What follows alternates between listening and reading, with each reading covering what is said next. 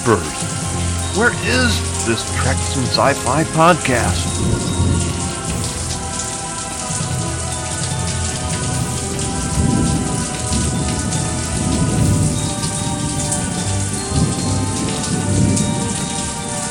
I just can't believe this is the right place.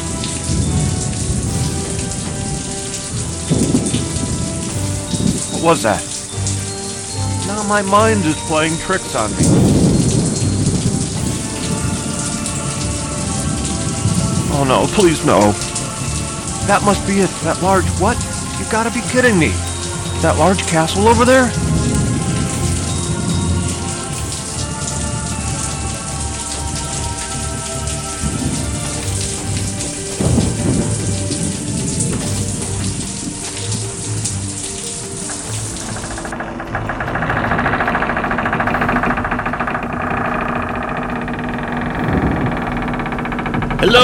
Welcome to the Tricks in Sci-Fi podcast, everyone.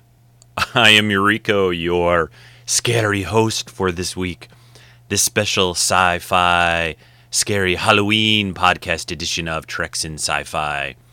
And that is all I will do with that voice for the rest of the show, mostly. all right, everyone, welcome to the show for this week. Uh, this is uh, podcast 408. It is October 28th, 2012. And that cool little intro there that uh, you just heard was made by our good friend Vartok. Uh, thanks so much for doing that. It was awesome. Gets us in the mood for this special spooky and scary edition of the show. This week, uh, yes, it's going to be a Halloween podcast. Going to cover a few of our usual topics uh, a little bit, but mostly it's going to be trying to uh, get us all in the mood for Halloween and uh, all the shenanigans and fun that we have at this time of year. I, I really enjoy Halloween quite a bit. I uh, typically I, I, try to dress up. I I, I just uh, it, to me it's the you know it's a holiday that that I think people can you know still celebrate and have fun with as an adult. Uh, as well as of obviously growing up and trick or treating and all of that, and uh, it, it's just been a lot of fun. I, I really have a good time that night. Our, our, neighborhood usually is, is very fun on Halloween. So I'm looking forward to doing a, a, podcast and talking a little bit about that and some other things going on, along with our big topic or our main topic for this week. I was trying to think of what to cover for uh, this special Halloween cast. I've done some other uh, horror films in the past. We've done spooky stories, other things. And this week I decided, I'm, I'm glad I decided this because I think it's going to really be a good one. And I watched it last night again and gathered some clips. Uh, I'm going to cover the horror film uh, An American Werewolf in London. I think this is a, is a great film. I think it still holds up real well, uh, even though it's about uh, about 30 years old now, 31 years old, I think, since it came out, which is kind of amazing to me. Uh, but um, yeah, we're going to cover that uh, today on the podcast as our special Halloween uh, edition of uh, Treks and Sci-Fi continues. A couple other things. I'm even going to probably uh, do a collectible. I got a new collectible uh, that I'm going to cover probably later in today's podcast. So uh, uh, oh, before I forget too, because I'm going to get spinning off, I know, into talking about all kinds of crazy Halloween things. But thanks so much to uh, Jedi Jeff for doing that uh, very cool and very interesting podcast last weekend on Battle of the Planets, uh, a show that I've not really ever seen much of. I've seen a little bits here and there of it. Uh, but thanks so much for doing that, Jeff. Very, very good uh, and interesting and very uh, a great job just as always you do and uh, all the other guests as, as well always do a great job on the show and been really happy with that this year. So thanks again, Jeff. And uh, well, let's get started. And to begin with, to, to, another little bit of intro for the show, I'm going to play a little music from the. Uh, this is a little bit of stuff from the American Werewolf in London film. I think I'm going to play the uh, the opening uh, music for the film uh, that they use during it. And there's, there's this is a great soundtrack for this film. Lots of good uh, just orchest- orchestral music, but a lot a lot of uh, kind of upbeat songs and, and, fun songs too that they included and i'll have more about talk more about that later in the show. But here we go uh, with today's spooky and scary edition of treks in sci-fi.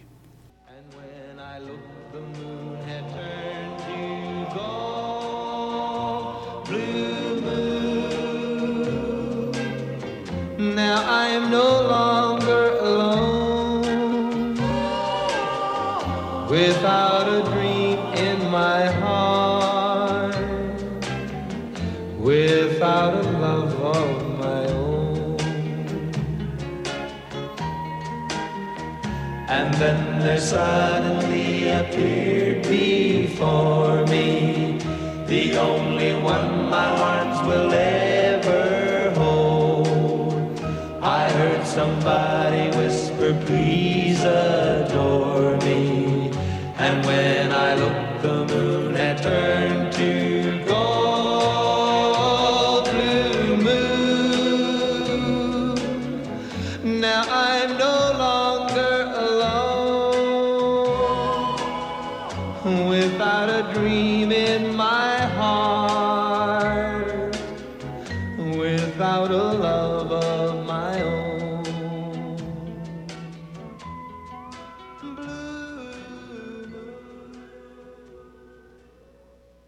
Okay, everyone, welcome to again the uh, podcast for this week. Uh, and that was uh, used in, in the beginning of the movie An American Werewolf in London.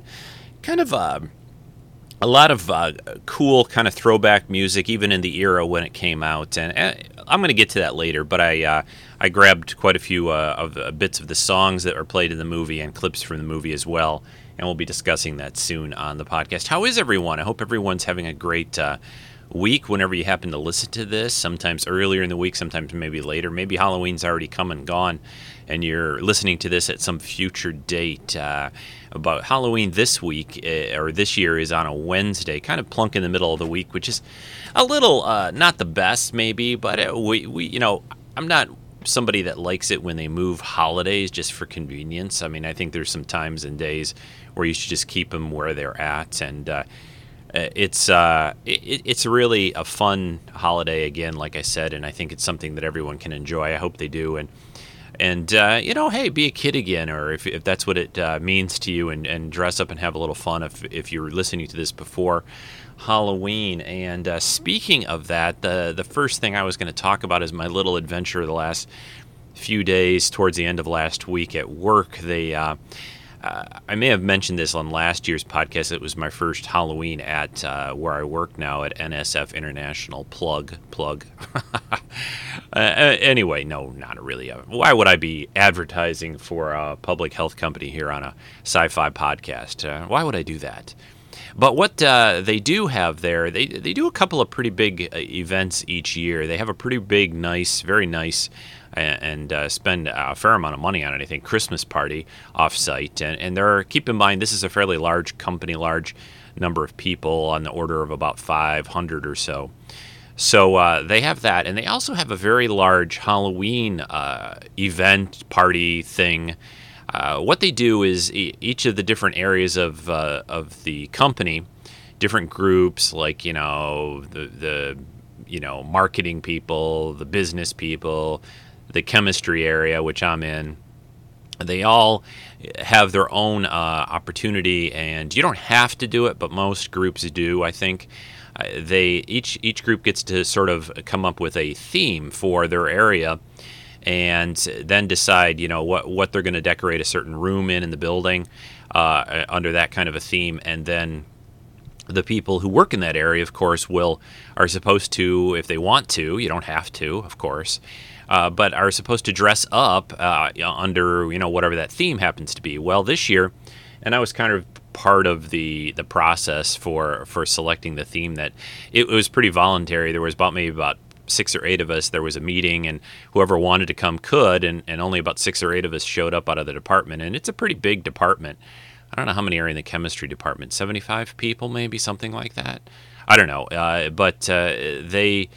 Uh, they were taking ideas, and instead of what I thought was going to happen, they were going to take ideas and then have those get voted on in the company for Halloween for the event for our group uh, they said, nope, we're going to decide right now what we're going to do. And out of the, we're going to throw out some ideas here, and then the, you know, the group, the small group of us that showed up are going to are going to kind of vote and pick the best one that we want. Anyway, we ended up with uh, doing it on superheroes. Uh, and uh, you know anything sort of comic book superhero because it's pretty big these days. Obviously, with the Avengers movie this past summer, the other Marvel films. Now there's talk about a uh, a Justice League movie. If you haven't heard yet, uh, there's going to be a Justice League movie. It's it's on it's on the slate. It, it's been approved, I guess, for the summer of 2015, which is also happens to be the same summer that the next Avengers film is supposed to come out. So that's going to be interesting. We'll see if they're if they at all when they do come out if they come out close to each other. I don't think that would be the case. It seems silly to do that. Um, you know, I've always think it's strange when you put a McDonald's across the street from a Burger King, but that's just me. So, uh, but yeah, there's going to do a Justice League movie. So back to this Halloween thing. So the the the theme for our area was superheroes, which of course for somebody like me is is gold. You know, it's like gold, Jerry. it is uh, a good uh, a good theme for somebody like me. I was hoping for maybe just Hollywood slash movies because I think then you could just do anything, right? You could be Captain America, you you could be you know you could be James Bond, you could be Indiana Jones, you could you could do lots of different things. You could be a Star Wars or a Star Trek character, but uh, they decided with superheroes, and for a while, uh, and and way back in the day you know, I'm fairly tall, uh, not super like bulked up, but I, I can fill out a suit pretty good. So, um, you know, I've been told kind of over the years, especially when my hair was a little darker, and we'll get more to that later uh, in, a, in a minute or two. Uh, that I, you know, had a had a you know kind of a Christopher Reeve Christopher Reeve slash Superman slash Clark Kent kind of look to me, and I, I could see that. So what I decided to do since I had a, uh, a, pretty good Superman shirt, long sleeve blue, you know, with the emblem, more of a Christopher Reeve style look around, and I didn't want to go out full Superman cape and all that and wear you know that all day. That would have been kind of awkward, I think. but uh, I decided to do Clark Kent. I decided to have the shirt on underneath, you know, my my suit coat, and I even made a little Clark Kent press badge to put on my, uh, uh, you know, on the pocket of my suit. I have a really good hat that's uh, that looks, you know, kind of 50s, 60s era style fedora, kind of a gray fedora that looks very Clark Kent type uh, that he would wear. And I also, I'm I'm just slightly nearsighted, so I have a couple of pairs of glasses around. And uh, the uh, I have a dark rimmed pair that, that look pretty Clark Kent like, so I had glasses. I was all set there. But the kicker of this whole process is I, I have a fair amount of gray hair these days. Uh, there's still some dark hair in there too, but it's a mix, as they say, salt and pepper. So um, what I decided to do, the the party was on Friday, and I decided to uh, take a plunge and, and, and basically stop by the drugstore on my drive home that day and uh, on Thursday evening before the party on Friday, and grabbed one of those uh, men hair kit things and, and, dyed my hair pretty dark, pretty dark brown. I didn't go black. I was a little worried that would be too extreme, even though my my normal hair color is probably pretty darn close to black. Uh, probably is. I wouldn't call it completely black, but it's it's pretty close to that. More more brown, more black than brown. But I was scared that if I got black, it would have looked too intense or something. But uh, so I got this dark brown hair color kit. Came home you know, kind of, uh, you know, got the nerve up, even though Lynn was like, "Do you really want to do that?" and uh, I dyed my hair, and it was it. It actually turned out okay. You know, the worst thing about those little stupid hair dye kits, there's a couple things that you know, for all those guys listening, whoever, if you think about ever trying to do this, or even women. Uh, two two things to keep in mind if you mess around with that stuff. First off, man, it, it, it gets everywhere and stains everything. So be careful around your sinks and, and in your bathroom. Little spots here or there seem to pop up. Uh, so, because it's this liquid you basically put on your head, and then you got to let it sit there for a couple minutes. And um, but the but the other bigger thing that's annoying with this stuff is if it gets you know it, it's hard to put this all on your head cover all the back and the front without kind of looking around, and it's a little awkward. And uh, but the other thing is, is, if it gets a little bit of on your skin, it kind of stains your skin, and you kind of have to like rub that off, which I managed to get off with a little like rubbing alcohol, you know, near the hairline where it's touching the skin. That's kind of irritating and a little bit of a pain to deal with, but I managed anyway. So. Uh, so the uh, the party on Friday uh, w- was pretty good. We had a, a, fair number of people in the chemistry lab area that dressed up, but I think people were pretty shocked that I went as far as you know I could have bought like a dark wig or something and, slipped it on my head, but I then I went as far as doing this hair kit thing. and I probably didn't look close enough. There was probably another kit, but I ended up buying this stuff that that is it's pretty darn permanent. It, it's it's it'll eventually sort of wash its way out, and of course, as my hair grows out and back, my normal hair color will come back in. But and this is all very fascinating for a sci-fi podcast. But I have kind of decided to to just let it go. I, I've looked online. I guess there are certain other products you can buy in the drugstore. There are some home things you can even use a little bit of vinegar mixed with water and try to remove it and all. But I'm not going to really bother. I, I tend to occasionally get my hair cut pretty short, so I'm probably just going to leave it alone. And then in maybe a week or two, I'll just get my hair cut really short, and by then it'll stuff will have washed out a bit and and that. But for the next week or two, I'm gonna have pretty weird looking dark hair. weird for me, I guess. And but you know what the thing is about it that surprised me, and then I'm gonna move on to to real stuff, and we'll get into the movie. Uh, is that people didn't seem to mind it. They said it looked pretty good. So I was like, I, I thought I'd get a little taunted and teased, but we'll see. That was on Halloween party day. We'll see on uh, I was just kind of making a joke out of it, saying, no, no, the rest of the time my hair has that gray in it. I dye it gray, but this is my normal look, you know. So, so anyway, if you are interested to see a couple of photos from all this uh, fun and uh, frolics, uh, I have a couple of pictures posted up on on Facebook on the uh, Treks and Sci-Fi Facebook group, also on the forum as well. So go to the you know if you're not a Facebook uh, on our Treks and Sci-Fi group, just a- ask to be to join the group and I'll add you, or join the forum and you can see some pictures there. I'm also going to try to put up in the next maybe uh, a few hours later today after the podcast, put up some more pictures from the party itself at work. Uh, if you go to Facebook NSF International, they usually put pictures up there as well. From I know they have uh, they didn't have much up yet for this year's party, and I, am sure they will, but uh, there's some up from last year. It seemed like people were a little less uh, participated a little less this year than they have in the past, but it, it's it's good, and I, would say it's about the biggest Halloween type event for a workplace that I've ever seen. Uh, you know, sometimes places will let you know people dress up maybe a little bit, but they they go all out. They have prizes. Uh, they have contests. They they go around and judge the different setups and rooms people do for Halloween. So it's it's it's pretty cool, and uh, I really enjoy it. So uh, so anyway, that's my story. and that's my big Halloween um, event this year. And uh, uh, let's take a short break. I'm going to talk just a little bit about a couple other things, movies and TV, a little bit, tiny, tiny bit, and then we're going to get right into an American Werewolf in London.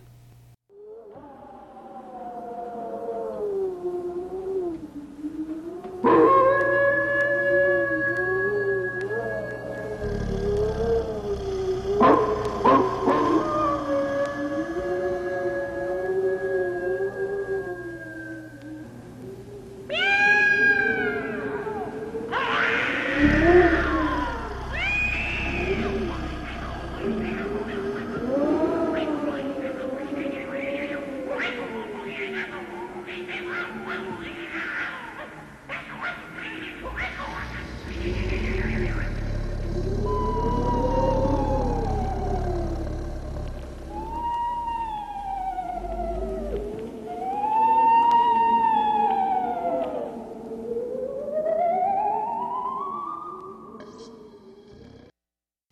Okay, I am back now. Rico is back for more Halloween fun and goodness. Or talking about movies and TV a little bit. Uh, a couple things on movies. Uh, I haven't seen Cloud Atlas yet. I do want to get out and see it. It's a long movie, though. I, I looked. It's it's pushing three hours long. Is that right? Uh, uh a little less than that, maybe 10, 15 minutes. Two hours, forty-five. Uh, it looks uh, it looks interesting. I've heard a couple of things about some opinions about it so far. I mean, it's it's something that I definitely have to see at the theater. I'm going to try to go, I think, next weekend. This weekend just didn't work out, uh, but I think next weekend, next Saturday, I should be able to get out to see it when I have a little bit more time. Um, so I want to see that. We, of course, have James Bond in a couple of weeks in the States is coming out. It looks like guys in the UK already got it. Buggers. Anyway, uh, I think this is really going to be a good movie. I mean, I'm hearing a lot of good early positive feedback from people that I know and just I I'm really looking forward to it a lot. Uh, I think uh, it's been too long since we've had a good James Bond movie. Well, not that the last one, the last one I didn't think was as good as the first Daniel Craig one. So I'm really thinking uh, that they've kicked it up, and and this one's going to be great. So. Uh, and uh, what else? I think movie wise, there was something else I was going to say. Something about the. Uh, Cloud Atlas is out. Then we've yeah, James Bond's coming. I guess that was about all that I needed to say about theater stuff going on. I haven't seen that much lately. I think the last thing I went out to see at the theaters was was Taken Taken Two was the last movie I went out to see. Uh, anybody out there watch that Mockingbird Lane pilot on Friday? I, I have it, but I don't I don't have uh, or I haven't had time to watch it yet. So uh, I'm not sure what the chances are that's going to turn into a full TV series. I, I, I don't really know.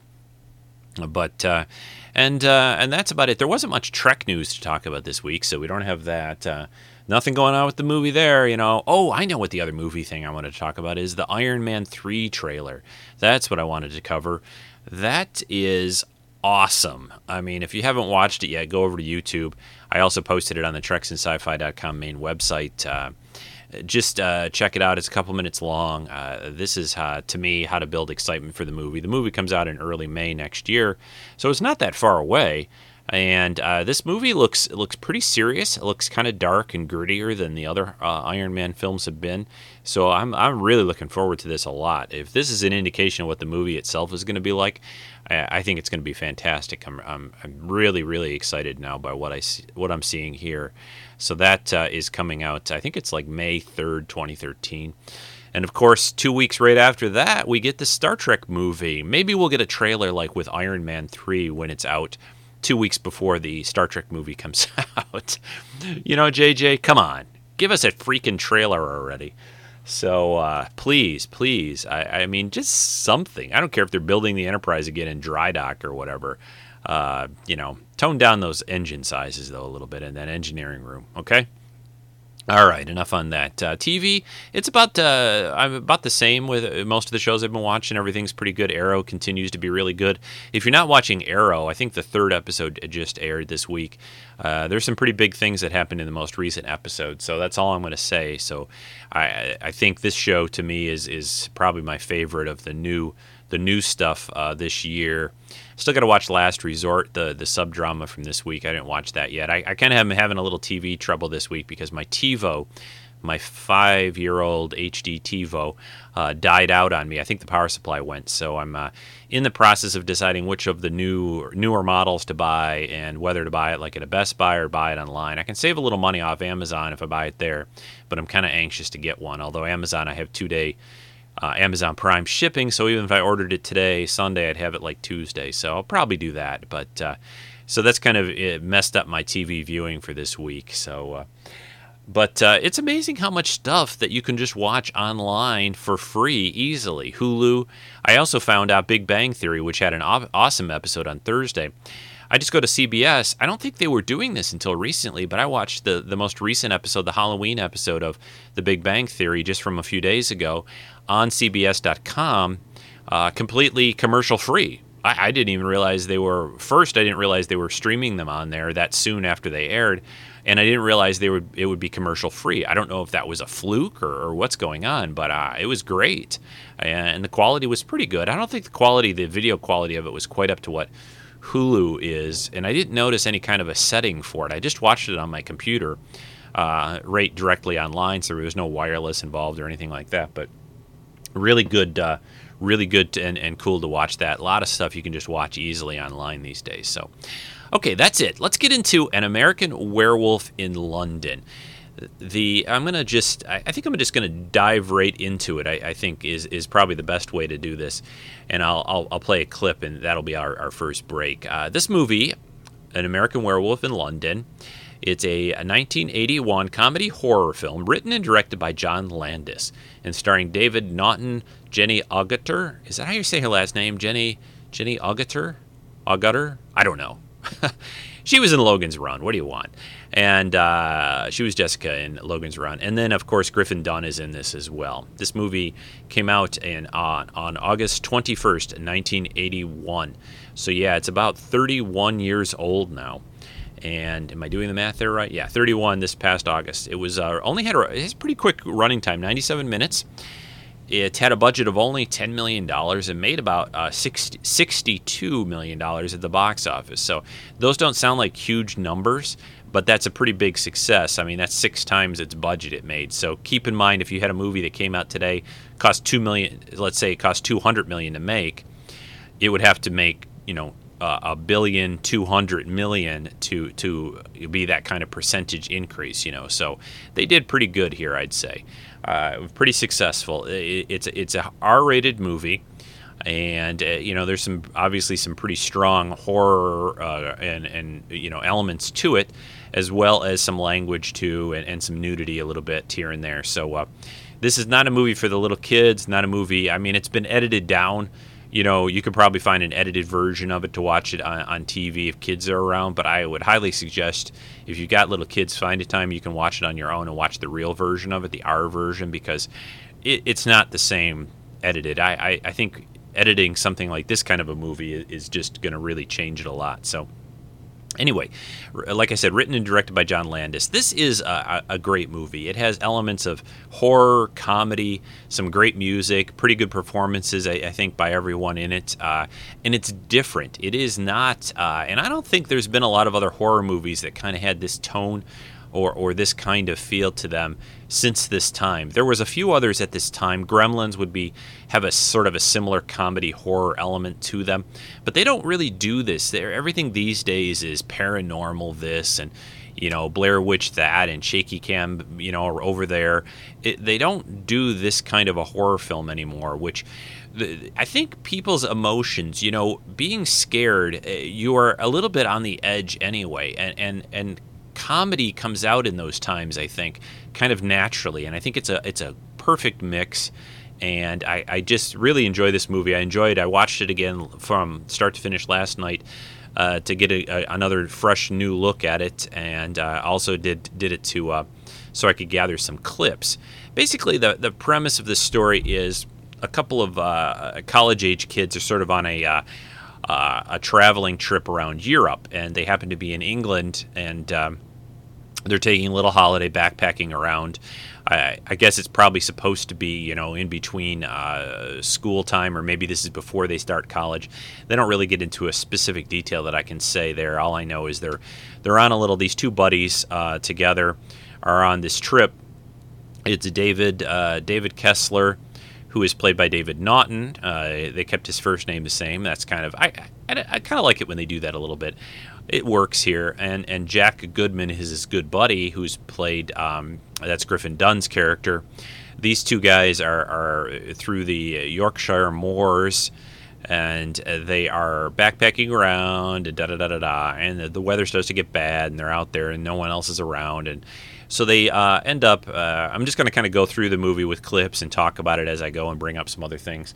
They end up at this little pub, kind of. Um, that's uh, you know off the beaten way, and it's called the name of the pub is the Slaughtered Lamb, and it's it's it's a fairly uh, pretty uninviting kind of place, especially for two two American kids.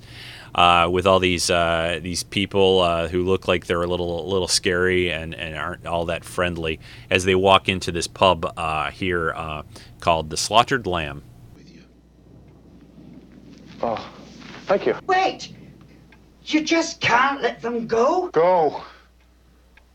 Stay on the road. Keep clear of the moors. Thank you. Beware the moon, lads. Yeah. What the hell was that all about? I don't know. Let's go up the road and see if there's an inn or something. Beware the moon? Yeah, I know, Jack. Come on, we am freezing. Where the hell are we going? anywhere. I just want to get away from the slaughtered lamb. Oh, where to now, Kessler? Duck's breath. Okay, look, at I'm sorry. Yeah, so these guys are like, uh, yeah, you, you, we don't have any food here. There's no place to stay or sleep for the night. Uh, and uh, why don't you be on your way? But stay off the moors. Stay off the moors, lads. And also uh, beware the moon. You know, so it's like, uh, okay, whatever that means.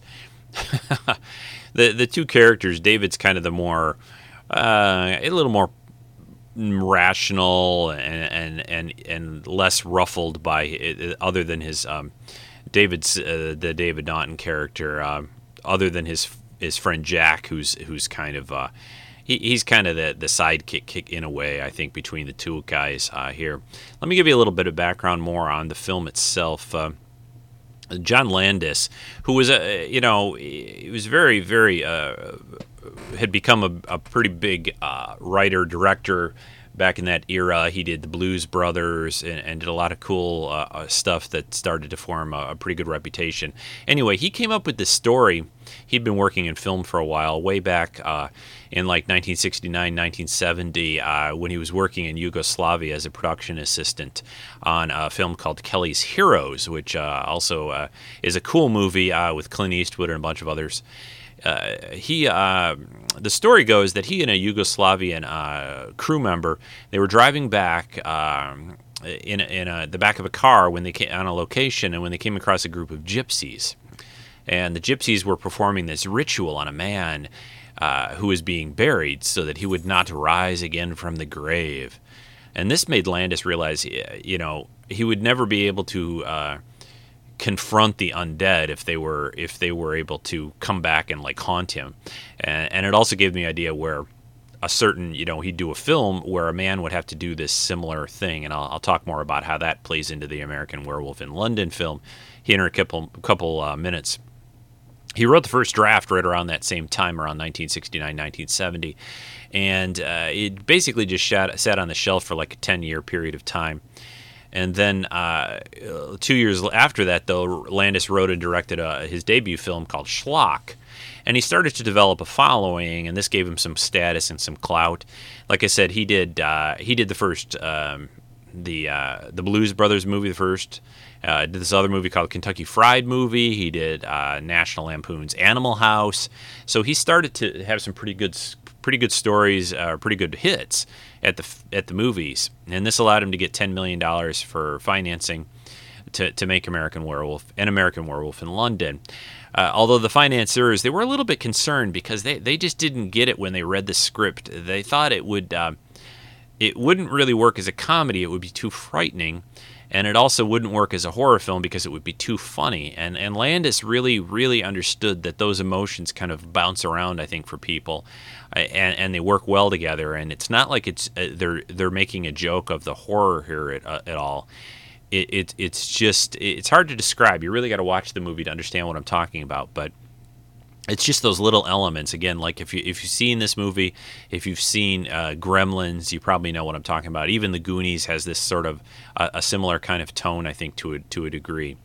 Uh, the big thing about this movie and i guess i might as well mention it right now uh, the, the really big thing about this is uh, uh, a really oscar winning special effects makeup expert rick baker who has worked on ape makeup in movies over the years and lots of other things at this um, stage of, of makeup, uh, they decided they really wanted to show uh, someone changing into a werewolf. They really they didn't want to like you know cut away and have some fur, glue some fur to a guy, and and make him still walk upright and look like a guy who just hadn't shaved for a few days. You know, they they wanted to show really what it would be like to be transformed into this huge wolf-like beast, uh, a, a man, a person being turned into that, and and not really jump with the camera, show how your you know your body would change and go through all that. Well, I'll talk a lot more about that when we get to that point of the movie.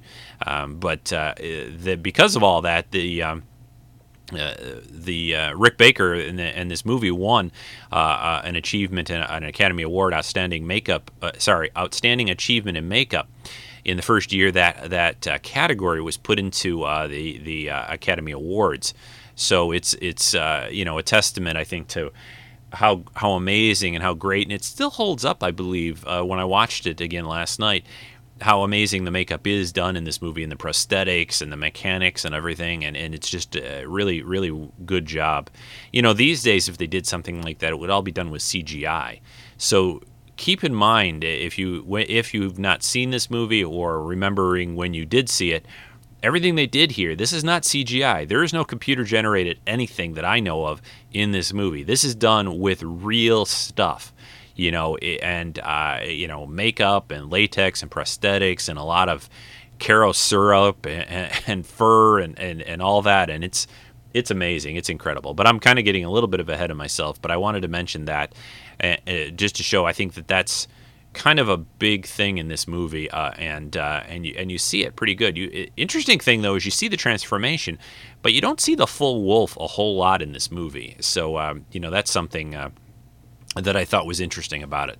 Anyway, let's go back to the movie itself. So the guys are running away from the slaughtered lamb and trying to find uh, a a place to hang out, and uh, and then uh, of course, you know, as time goes on, they're they're walking along and they hear some more howls and things. So I, I think that's what my next clip is about.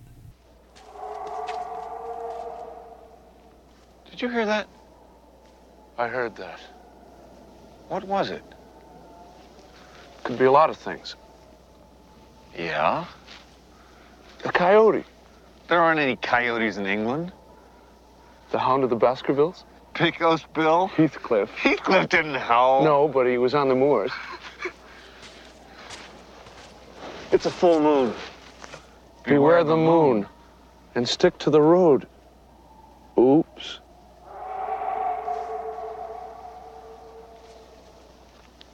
I vote we go back to the slaughtered lamb.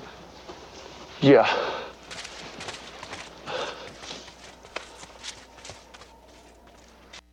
I want to say uh, a couple things too about uh, the the movie. This is a fairly, like I said earlier, is a pretty intense movie. There's some pretty graphic violence, and and I think it's uh, you know compared to some movies these days, they, they put it right in your face pretty much. And uh, the next clip that I've got for you is when um, they get attacked. Of course, the werewolf shows up uh, and uh, attacks the two guys, uh, and and really goes after basically David's David's friend, uh, played by Griffin Dunne, goes after Jack, and and the uh, the interesting thing about that scene, and I'll, I'll play it for you here in a second, and it's it's hard to get across in the audio, so I'm explaining a little bit. But David, uh, when when the, the, the wolf shows up and, attacks his friend, David just runs away. He doesn't try to stop it, save his friend. He, he kind of panics, and I think that's a very real reaction. You know, I, I, I think that that fits uh, well, and I, I think sometimes these days people try to you know oh, I'll be a hero, everybody will be a hero. But I think when you, if you're really presented with that situation, I mean, this thing has got his friend down pretty good anyway. There's probably not much he could do, and, and it's like save yourself at that point, and and, and it makes sense. It, although he does eventually, as he's running off, he he he, he kind of has a second, you know, change of heart, and then he heads back to his friend. But of course, it's too late. You gonna help me up or what?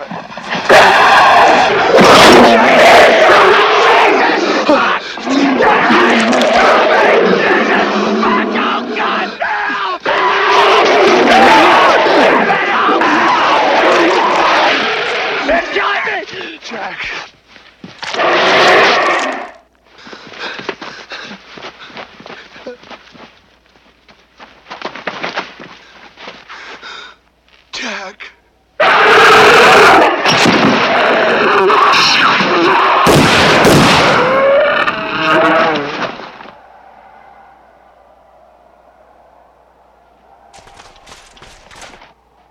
So, uh, so Jack is pretty torn up, uh, and uh, the, these guys, uh, some of the guys from the Slaughtered Lamb, show up and shoot the wolf.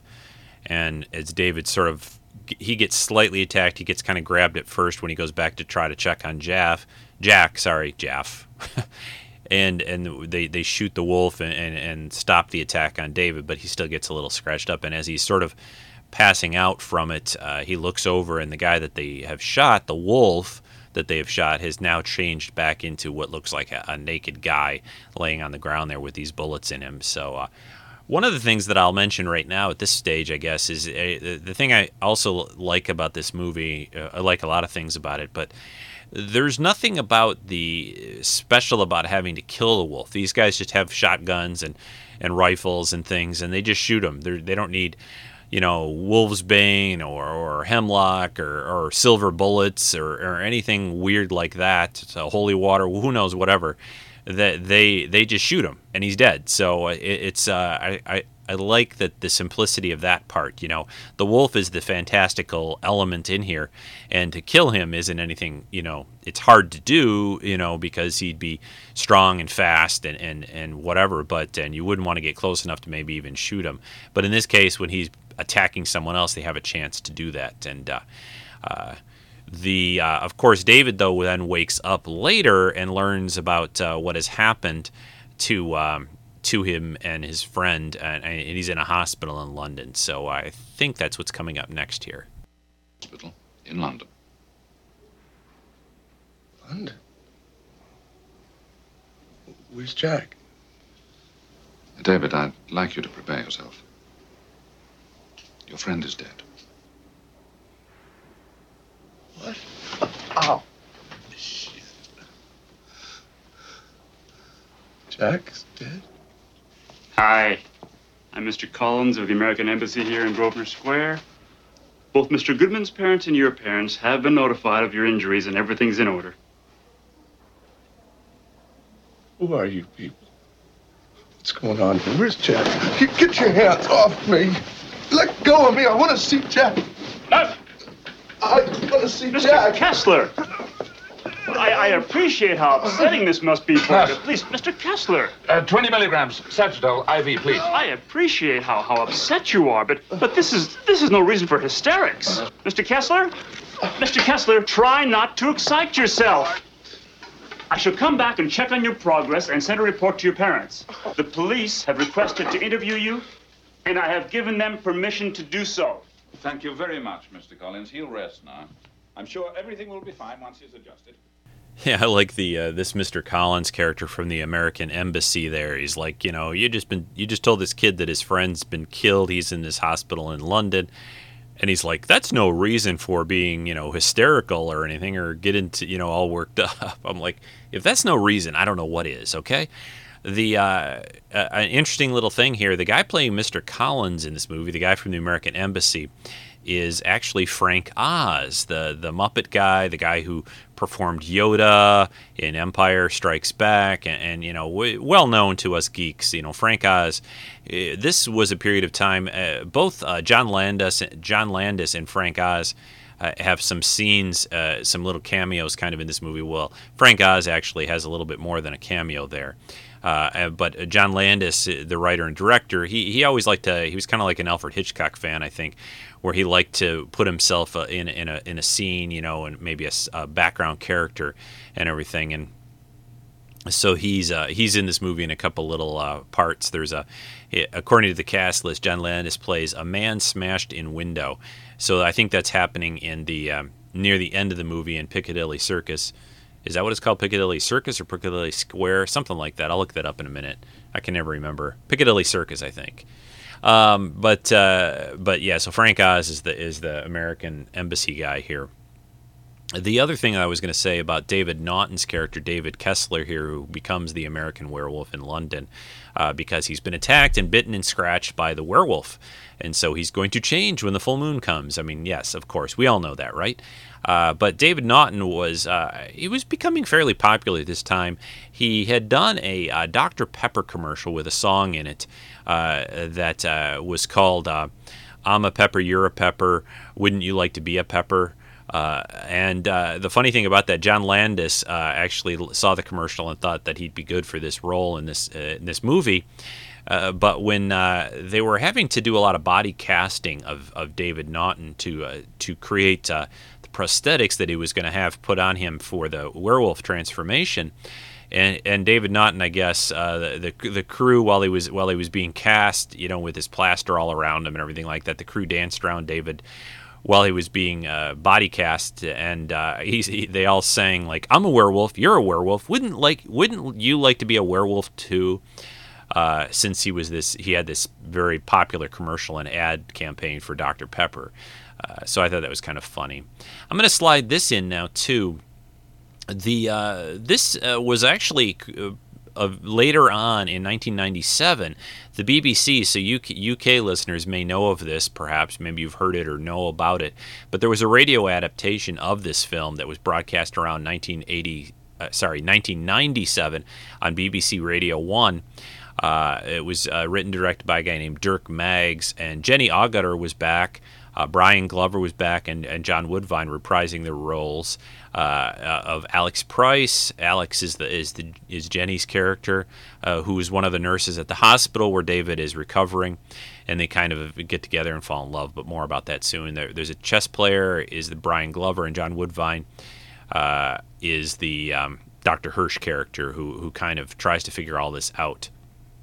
They didn't have two either the two main guys. They didn't have David Naughton back uh, for David's character, and they didn't have Griffin Dunne back for Jack at all. So. Uh, the funny thing, or one of the interesting things about this movie, is, is it's not just about him being bit and then changing into a werewolf and all that happens.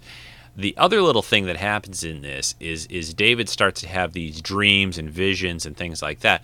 And one of the things that starts to happen to him is his friend Jack, who got chewed up by this werewolf, starts to pay him visits. Basically, he comes back uh, as a spirit or something, and and of course only David can see him, but he he serves a couple of purposes. One, it's it's really weird and really different because when they bring him and show him, he he is all ripped up looking. So there's another chance there for a lot of cool makeup effects.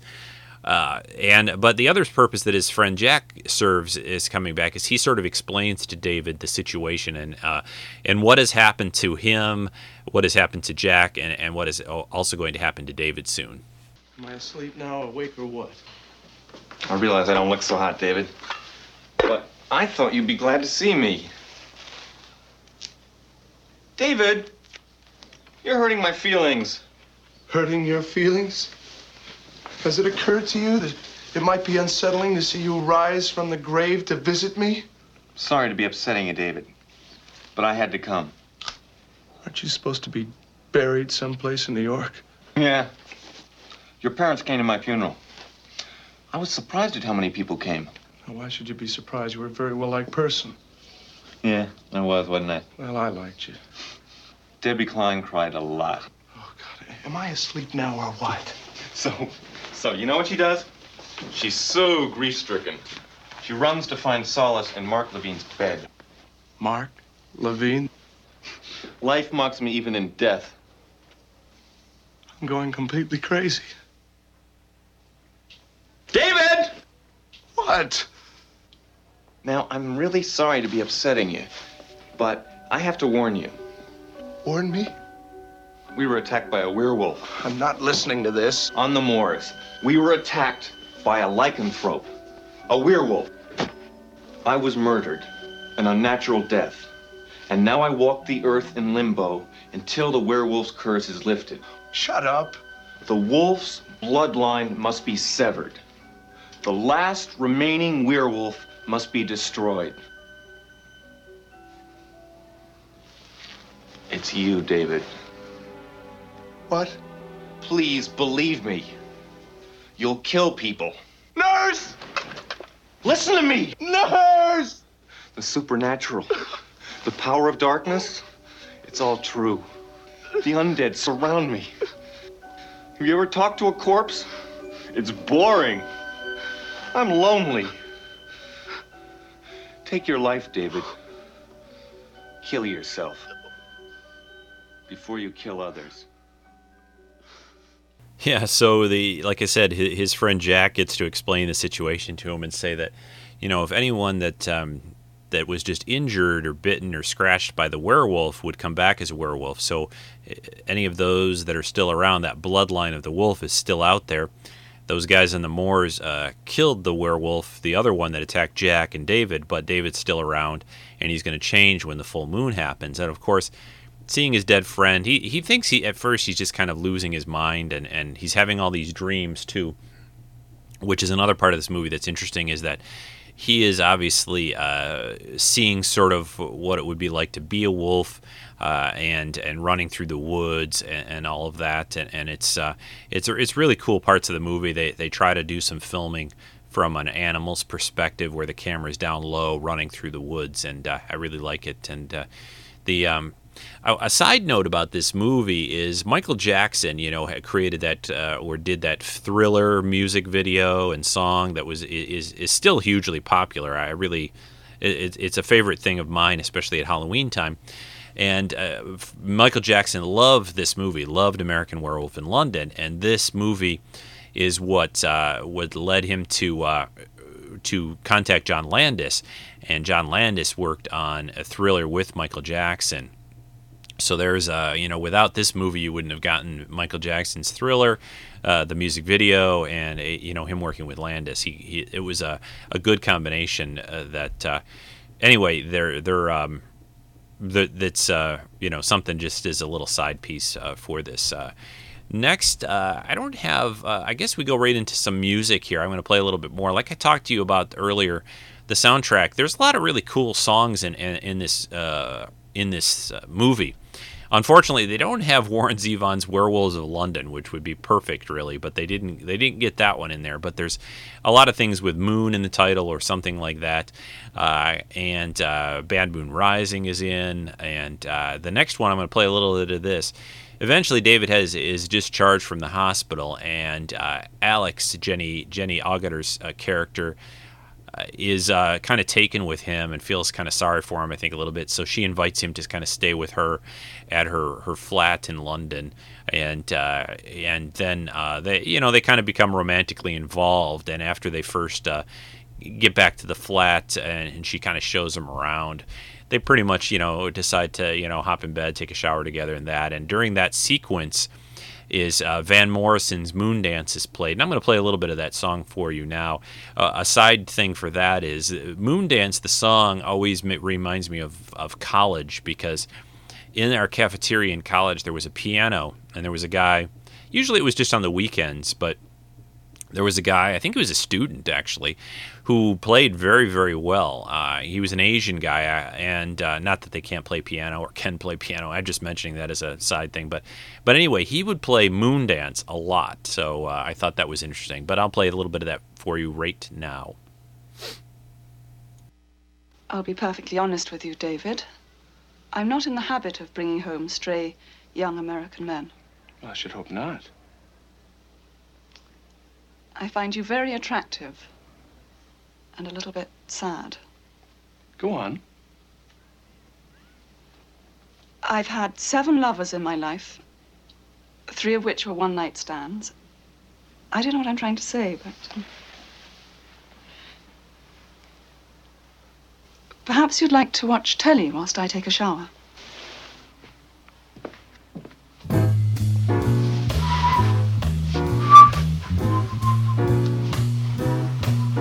It's a marvelous night for a moon dance with the stars above in your eyes.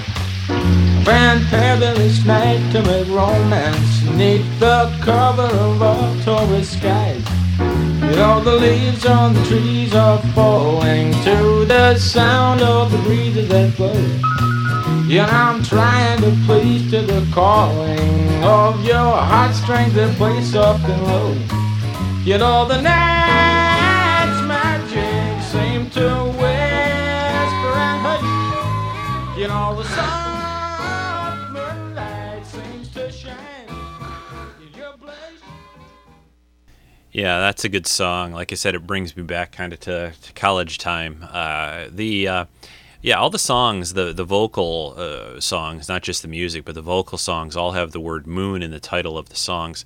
He actually, John Landis wanted three other songs he couldn't get into the movie. Um, there was Cat Stevens' Moonshadow, uh, and uh, Bob Dylan wouldn't let uh, his version of Blue Moon in uh, because it's an R-rated movie. And he had a brief uh, fling with Christianity, Bob Dylan.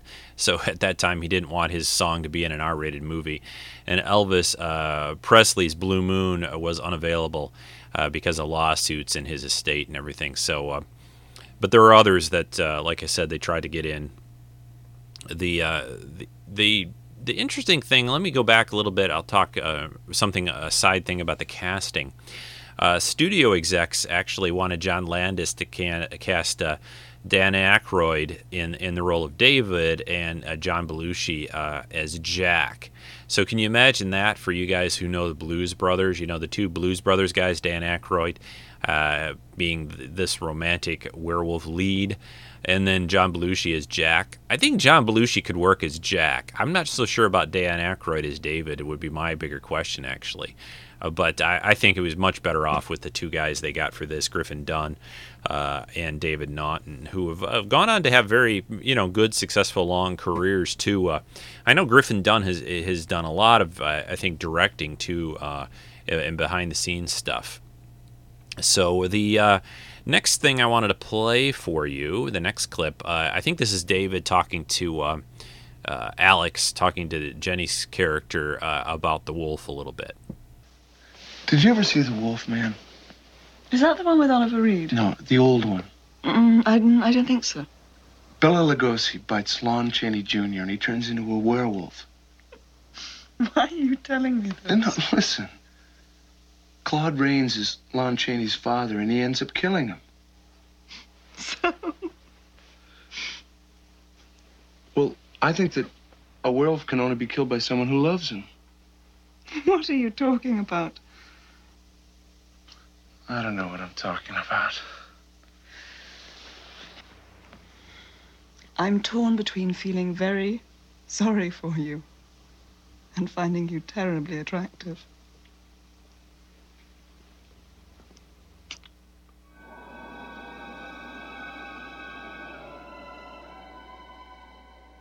Yeah, that's kind of an interesting scene there. That it makes you think that you know Alex, since Alex uh, eventually you know kind of falls in love with David, and David falls in love with Alex, that she's going to have to somehow be involved in in, in stopping him.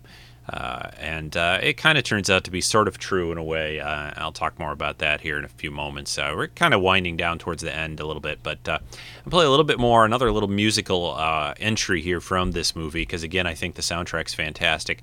Not just the inter- instrumental, other music, but the songs that they pick too. And this one is very, very appropriate. It This is a scene, I think Alex goes into work, and David's kind of trying to decide what to do, walking around, kind of pacing around the, her place, and they play this song, uh, "Bad Moon Rising," which is very uh, fitting because uh, the full moon comes up that night later on.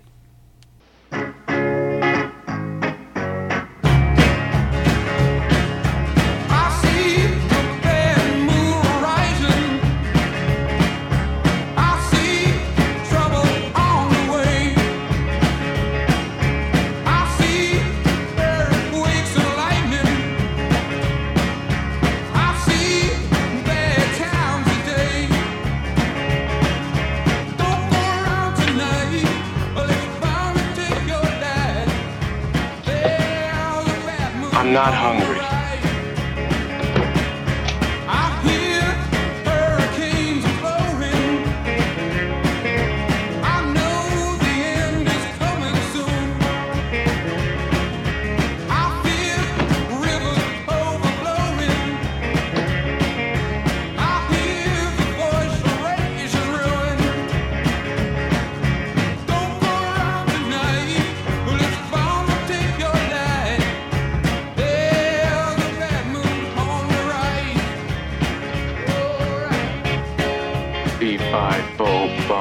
I smell the blood of an Englishman.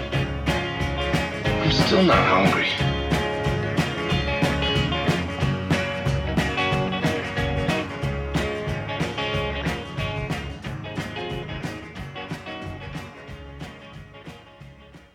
Yeah, again, I enjoy a lot of the music here. All, all of it basically is great. Uh, it really works in the movie. The um, the transformation scene is pretty much what comes up next, and uh, I didn't really gather a, or grab an audio of this because you just hear basically David screaming in pain and kind of crunching noises and things like that as he tra- is transformed when the full moon comes out into the werewolf. Uh, but I'll tell you a little bit about the behind the scenes a little on this.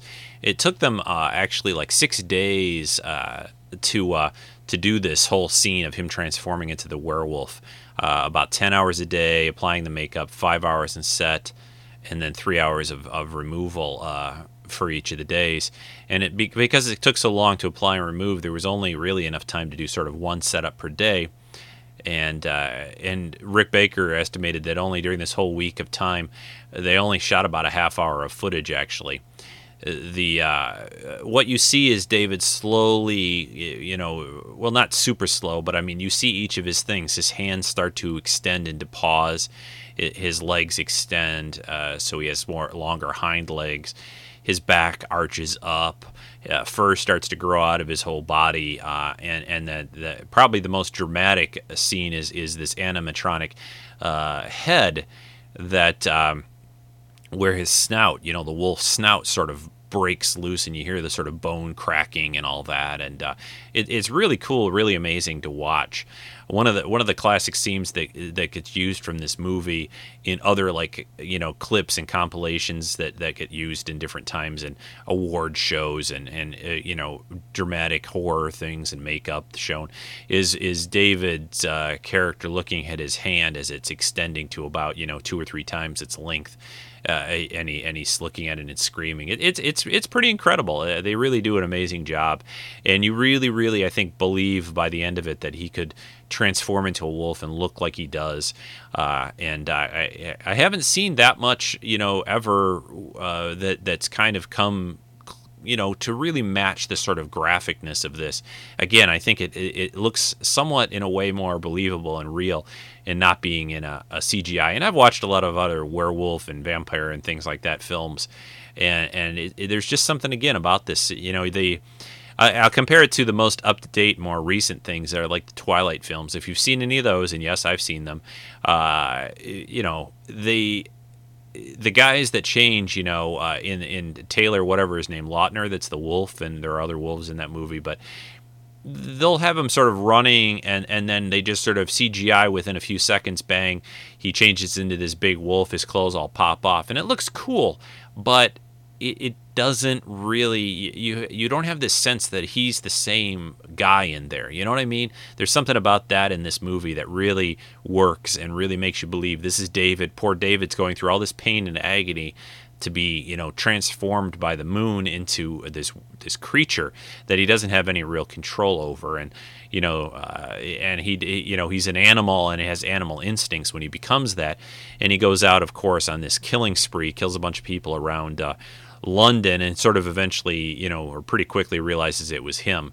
And then the next clip I have for you is is him. I think he's trying to get arrested here because he's claiming that he's the crazy guy killing these people. David, stop! I'm going to the police. Jack was right. Jack is dead. Jack is dead, and six people are dead. There's going to be a full moon tonight. I'm going to the cops. David, please be rational. Let's go to Dr. Hirsch. Yeah, be rational, sure. I'm a for Christ's sake. David! Officer! Officer, I killed those people last night. You did, did you? He's playing a silly joke. You be quiet. We had an argument. He's being silly. I don't know this girl. All right, you two, move along, right? Come on, David. Look, come on, I want you to arrest me. There's no call for that kind of language. Queen Elizabeth is a man.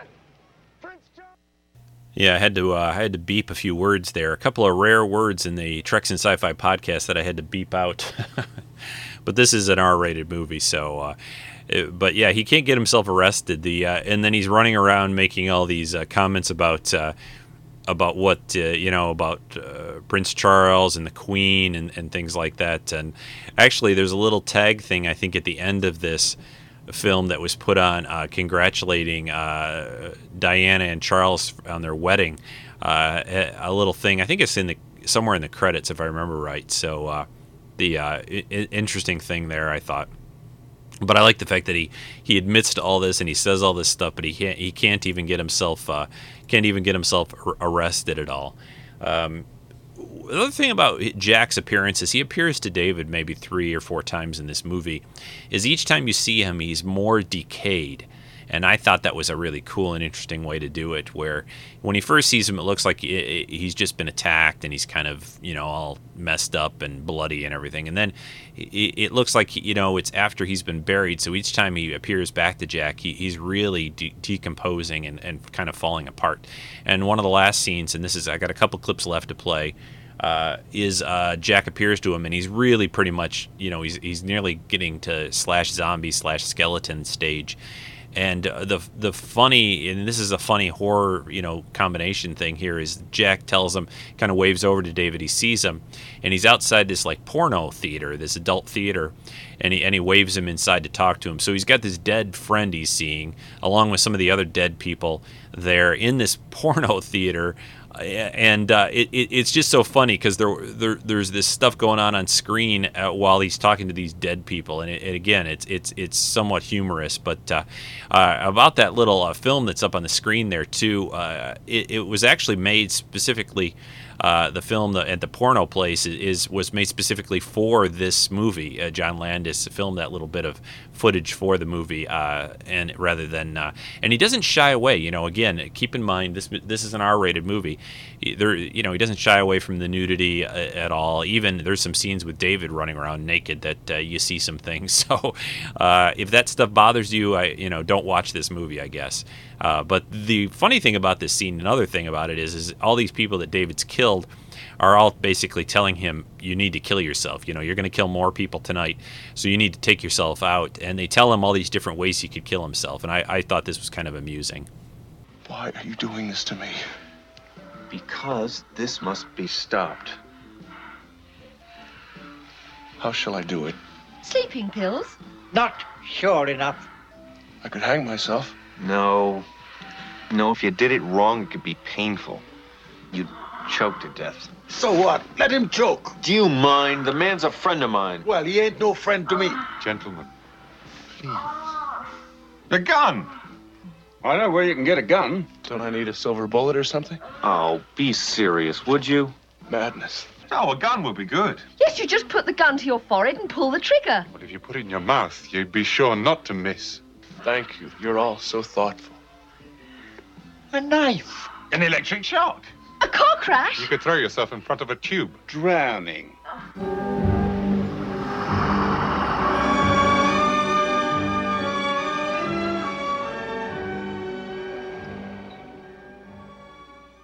Yeah, again, you can hear there that uh, you know the the combination of horror and, and comedy is, is pretty uh, pretty obvious in this, and, and and I think suits the movie well.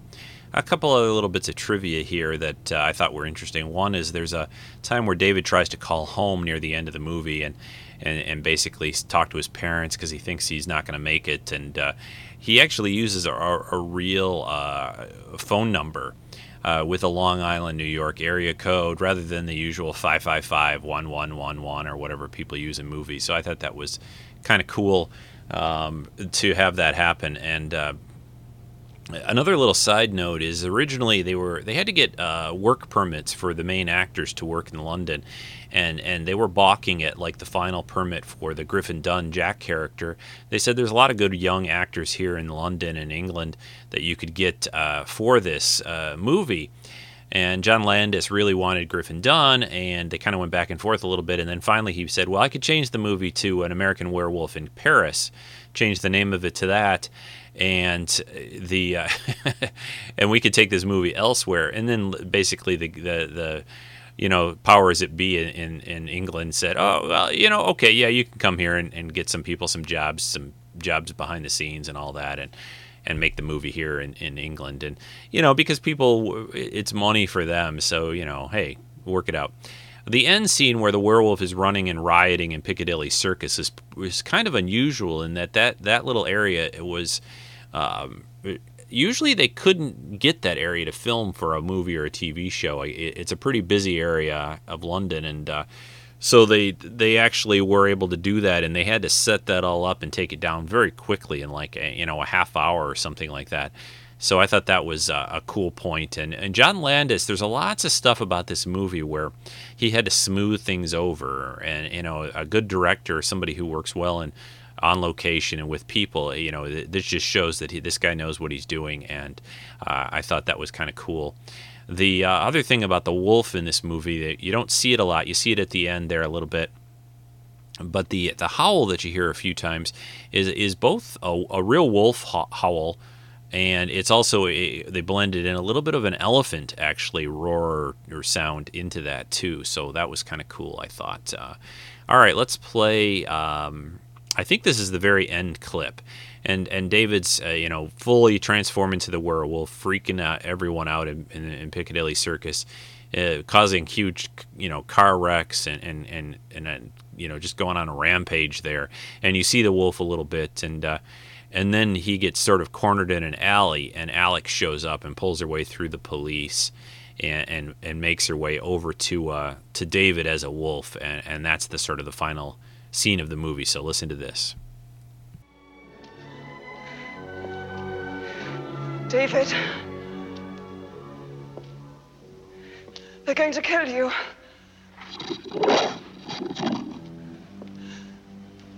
David. Please. Please let me help you.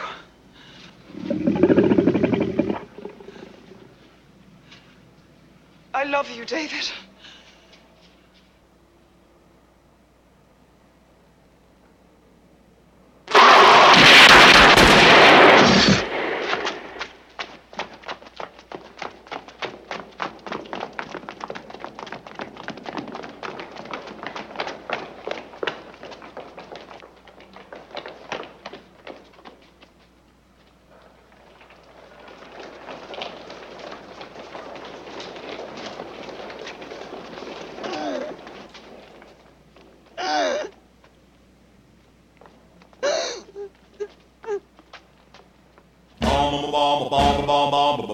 dang, dang, dang, ding, dong, ding, blue moon, moon, blue moon, dip, dip, dip, moon, moon.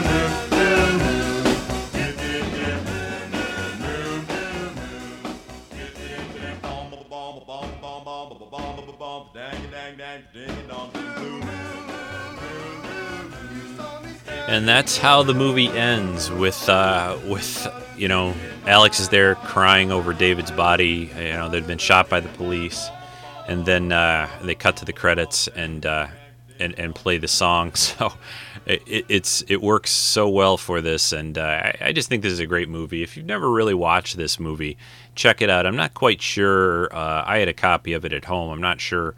Maybe I'll look at a, at a break here if I get if I take a little break before I do my quick collectible review. But uh, I, it may be on Netflix streaming, but it's it's well worth I think watching this movie, owning it even too. If you like the combination of you know a little bit of a comedy in with your horror, if you like seeing some amazing effects, some great music, good performances, a solid story, uh, th- this is a, a, is is well worth watching. There was a, a follow up movie kind of. Uh, I guess you could kind of a follow up movie. What what turns out to be is it's supposed to be a uh, um, the offspring, basically, uh, that Alex discovers she's pregnant. This movie came out in 1997. It was also uh, called An American Werewolf, but this time An American Werewolf in Paris. Uh, really, none of the people I think uh, have you know having anything to do with um, An American Werewolf in London. Uh, were in the this movie at all. There was no even behind the scenes. I don't think John Landis uh, touched it or had anything to do with um, this movie itself. Uh, it really wasn't well liked. Uh, it, it, unlike an American Werewolf in London, which which is very well rated, like on Rotten Tomatoes, if that's the kind of thing that you uh, listen to, uh, it, and and pretty well received by most critics and people. Uh, American Werewolf in Paris that came out in 1997, based on characters, you know, some of the characters created by John Landis, uh, starred Tom, Tom Everett Scott, Julie Delpy, and others. Um, I've seen this movie it's not terrible, but it is nothing like an American Werewolf in, in, in London. So just to keep that in mind. I guess it had a budget. The the one in Paris, 25 million, made about 26 million. So I don't know, maybe barely made its money back. Um, but the the premise of it again is supposed to be that it's it's this time it's a female uh, uh, werewolf, and uh, it's um, the uh, they're supposed to be the daughter of the two of them from the London movie. So, anyway, that's about it uh, as a look at this movie. Really cool, a really fun movie. Uh, I remember seeing it when I first saw it way back in the day, and I've seen it a couple times since. So it's it it holds up well. American Werewolf in London, and very good for the Halloween time of year. So. A short break. I'll come back with a quick collectible review and we'll wrap up today's special Halloween Scaredy podcast.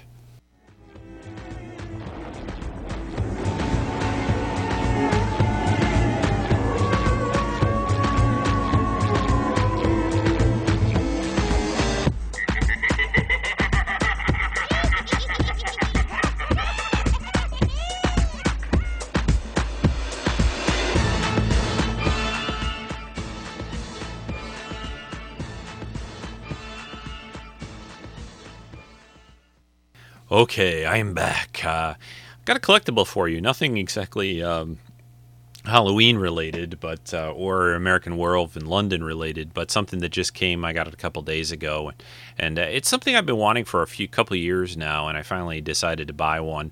Uh, what I got is uh, it is the uh, a dagger replica from the Prince of Persia movie, from the Prince of Persia: Sands of Time storyline. This is uh, the uh, the dagger itself is what's used in that movie uh, for turning back time. If you've seen that, I think it came out in about 20, 2010. Uh, I think the movie was okay. I enjoyed the movie, but the dagger itself, this is the one that sort of has the glass handle with the sand inside of it, and you can turn it to a, you know, spin back time a little bit to turn back time a little. And uh, United Cutlery, who did this piece and has done a few other replica weapons and swords and daggers and that kind of stuff over the years, I, and stuff from Lord of the Rings, quite a bit of things there. I think they do a good job. I, the thing I like about United Cutlery, and they did stuff from the Blade series of films and that too, is that they they don't charge you know their prices are not huge or really really high or extravagant I don't think for what they produce but they do a pretty good quality job and this has got a metal blade uh, a nice handle on it, and, and it's got a uh, it's a resin based handle on the on the hilt where it uh, where the sand is containing, and there's sand that you can tip in there. And it also comes with a, uh, like they normally do with their weapon type replicas, a little sort of wooden plaque thing that you can hang on the wall and mount it on. I'll put some pictures up uh, on the uh, podcast notes and on the website too of this replica. But it's a nice little piece, and it was only like 80, I don't know, 85 or 86 bucks off eBay, and uh, I thought that was a pretty good deal. I've seen it for well up into, you know, 125, 150. Uh, and so they've dropped back on, on some some people seem to charge more still you just have to hunt around wait for the right auction and all and and but I picked one up and uh, it came and I, and I just mounted it up on the wall actually early this morning here in the Rico cave so it, it's a nice piece. And if uh, to me you know even though the, you know some people didn't think the movie was that great I still think this is a cool replica a cool piece. And of course this is based on a video game property too as well. And uh, and uh, I, I, like replica weapons and uh, and especially those that are not super super expensive. I really still kind of kick myself because um, when that Eragon movie came out, uh, even though the movie wasn't that great, nowhere near as much fun and good as the books have been. But he has a sword in the first book, uh, Zar'roc, I think it's called, is the name of the sword. It's a cool replica. It has a is a different kind of look to it and a, and a colored blade. Uh, but I still kick myself because that replica has actually become kind of hard to find and kind of expensive and rare. Uh, and uh, even though, again, like I said, the movie wasn't that great, uh, I still think the replica is cool because it's based also on on the book series, which I enjoy. Uh, enjoyed the Eragon books, all four of them that I've read. Uh, so, but uh, yeah, Prince of Persia dagger is uh, is a nice piece, and it's it's part of the collection now. So uh, that's about that. I've pretty much winding this down now. I think for for Treks and Sci-Fi, let's give you some sort of housekeeping things. Uh, if you want to email me, treksf at gmail.com. If you don't know, uh, you probably, uh, you know, maybe do know that, but that's how you get in touch with me. Again, join the Facebook page, put a review on iTunes, send in a donation, all links to all that kind of stuff. Join the forums. If you want to join the forums, you got to shoot me an email for that, and I'll set you up with uh, whatever username that you want. But uh, all that can be found, all that information can be found over at treksinsci-fi.com. So, uh, this is Rico Clark Kent signing off, I guess, for this Halloween 2012 edition. I hope everybody's enjoyed it. And I think we got a little outro here from Vartok to take us out of the show this week. So uh, listen to that here in a moment. Thanks for that, Vartok. And I'll talk to everyone. I'll be back in a couple of weeks. I don't have the schedule laid out completely for beyond next week, but next week I will mention to you we will have a special guest podcast with. Uh, you're going to have Alan Bryan back here to talk about another alien film. Well, sort of another alien film. They're going to talk about Prometheus, that movie that came out this summer, which most people are still kind of scratching their heads about a little bit. But maybe they're going to have some insights and explain some of the movie to us. So I, I, I would think so. So that's coming up next week on Treks in Sci-Fi. Uh, I'm really looking forward to listening to that. And uh, just keep an eye on the website, the forum. uh, for the upcoming schedule, uh, what's coming up in November. We're going to have some cool shows for you. Uh, going to have a Trek episode probably in two weeks, and some other things in uh, in store for you. So en- enjoy the upcoming podcasts, and uh, thanks everyone for listening. Hope you guys have a happy and spooky and scary Halloween. This is Rico signing off back into my Rico cave to take my slumber for the night. Bye bye.